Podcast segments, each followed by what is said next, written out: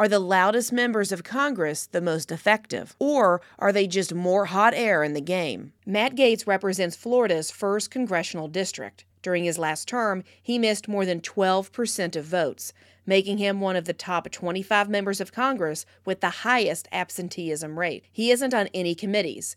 He introduced 10 bills. Of those 10, zero were enacted and zero made it out of committee. Of those bills, he managed to get a total of 18 sponsors. However, he co sponsored more than 400 bills. And in terms of leadership, he ranks number 411. When it comes to an ideology score, he is the 11th most conservative member of Congress. Now that you know where we've been, find out where we're going. Tune in to Ladies Love Politics, where you can stay informed without going insane.